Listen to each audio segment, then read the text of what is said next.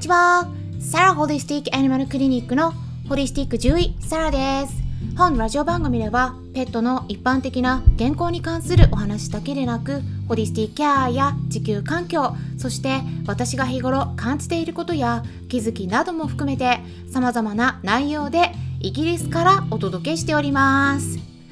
さて皆さんいかがお過ごしでしょうか？まあ私はですねこの前いくらが食べれない。っ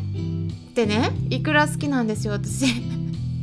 海外在住の人たちが集まる場でねそんな話をしてたんですけれどもね。そうしたらスイスに住んでいる人からね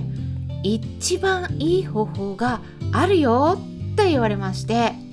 えそれって何？って聞いたらね何て言われたと思いますか？ベストな方法は諦めることだと教わりました。諦める。あのちょっとねイギリスではねイクラがね手に入らないんですよ。これはね他の海外でもなかなかやっぱり難しいみたいなんですけどね。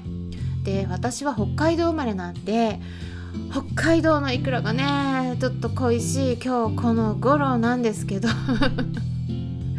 っていうことで ちょっと食べ物の話してみたんですが今日はですねついに YouTube にてアニマルコミュニケーターのあつし先生とコラボライブを開催する日です。本日の夜9時から私が運営している YouTube チャンネルの方をチェックしてみてください。YouTube チャンネルの名前はサラ先生のペットの暮らしと健康になります。でえ？でもアニマルコミュニケーターって何？って思われた方きっといますよね。アニマルコミュニケーターっていうのはアニマルコミュニケーションをする人のことを言うんですがえ？じゃあアニマルコミュニケーションって何なの？ってね思うかもしれないですよね。でこれはねそのまんまの意味なんですね。まずアニマルっていうのは、まあ、動物っていう意味になりますね。コミュニケーションっていうのはまあもう最近そのままコミュニケーションって言われたりしますけれども、まあ、意味としては意思の伝達っていう意味ですよね。なのでアニマルコミュニケーションっていうのは動物と対話していくことです。で今日ね具体的に YouTube のコラボライブでね。じゃあ、うん、どんなお話をするのか。このアニマルコミュニケーターの淳先生とですね、うん、で簡単にお話ししますとね。まずねそのアニマルコミュニケーションっていうものね、うん、これが何なのか。そしてねこれが動物と対話するってねいうことなんだけどそれどんな感じでやっているのかってなんか気になりません？うん、であとはね淳先生がこのアニマルコミュニケーションに興味を持つようになったきっかけとかね。あと実際に動物たちとどんなことをお話ししたことがあるのか。でどんな風にしてできるようになったのかとかね、まあ、そういった淳先生の体験談のお話とかね。あとはアニマルコミュニケーションを行うことでどんな効果が得られるのか。などといったさまざまなことをお伺いしていければと考えています。でそれでですね私はねこのアニマルコミュニケーションなんですけれどもこれね動物と対話することですねでねちょっとねスピリチュアルな要素が強い領域になるんですけれどもねこれはペットのホリスティックケアの中でもねかなり重要な位置を占めてると確信していますでなぜかって言いますとねあの動物が病気になった時やっぱりね死と向き合わなければならなくなるんですね。でこのね生死ね生きるか死ぬかとかこの死生観とかね亡くなったらどうなるんだろうとかっていうのはね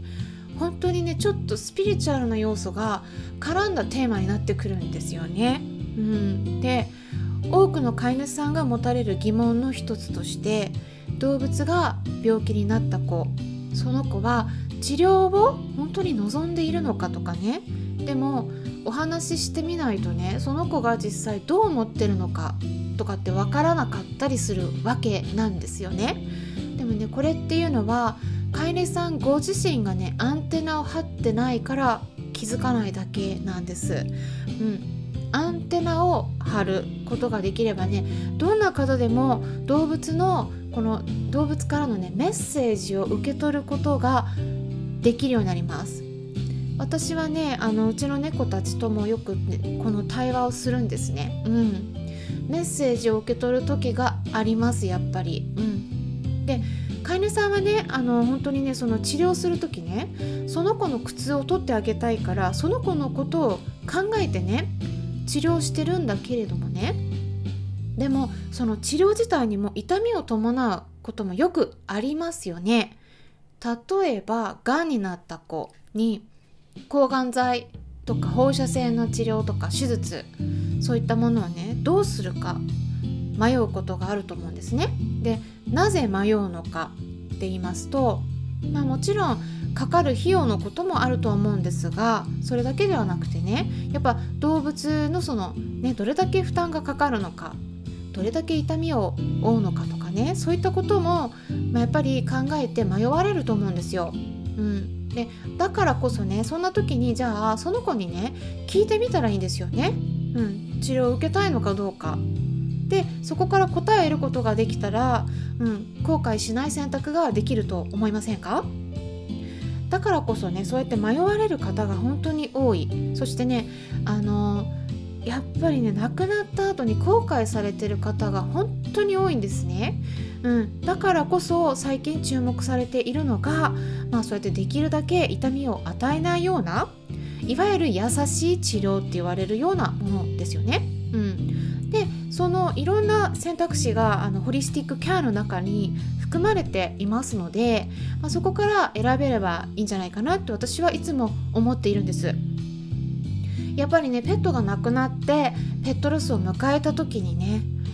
私はね皆さんにね後悔してもらいたくないんですね。うん、後悔されるのがね本当にねやっぱねどれだけ辛いかっていうのが私はねあのすごいわかるのでね。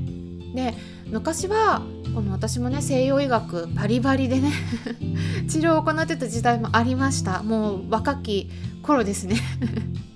昔、うん、獣医師として動物の病気を治すのがもう使命だと、うん、思ってね。でそれをね飼い主さんは望んでいるのだろうともうそう思って疑ってなかったし、うん、治療をねやることはもう絶対いいんだと思ってたんですね。でだからね治療を進めた時にでもね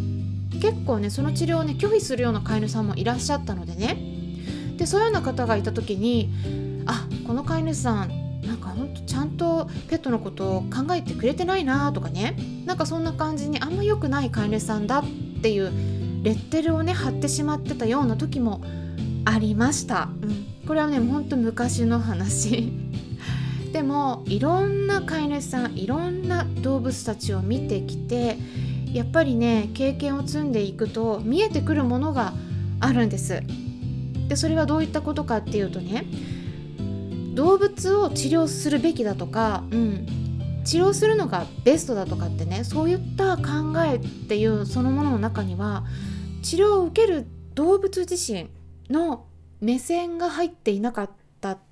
入っていないと、うん、動物自身の目線それがね入ってないことに気づいたんですよね。うん、でねこういったお話もお伺いしたことがあるんです。例えばワンちゃんが心臓病でで獣医さんからもねもうそれしか与えたらダメだと言われていたからずっと両方食だけを与えていたんだけどでもなくなってしまった。うん、でその後にねあなんか最後にね大好きなおやつとか、うん、なんか少しでもね与えてあげたら方が良かったんじゃないかとかね。あとは突然猫ちゃんが亡くなってしまったんだけどでもあなんかね今になって亡くなった後で思えばねずっとその飼い主さんのことをね見て遊びたいような様子を見せてたと、うんね、もっと遊んであげた方が良かったんじゃないか。なんでねもっと気づいてあげられなかったのかとかね、うん、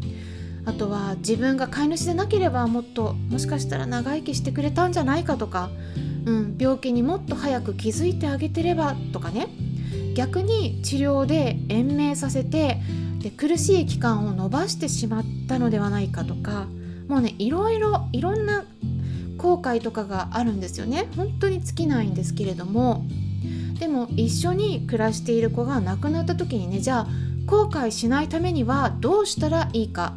まあ私よくねこのラジオ配信の中でもお伝えしているテーマなんですけれども私がよくお話ししているのは常にその子がいつ亡くなってもいいように本当にねわからないんですよね。突然亡くなる子もねやっぱいます。そしてね気づいた時にはもう手遅れになっててもうあと数日しか生きられないっていうねそういうパターンもよくあるんですね。だからね是非ね覚悟はしておいた方がいいと思うんです。で何かの選択を迫られた時にはそれを選択することによって後悔しないかどうかをよーく考えた上で選択してみること。そしてね選択肢をたくさん知っておくこと。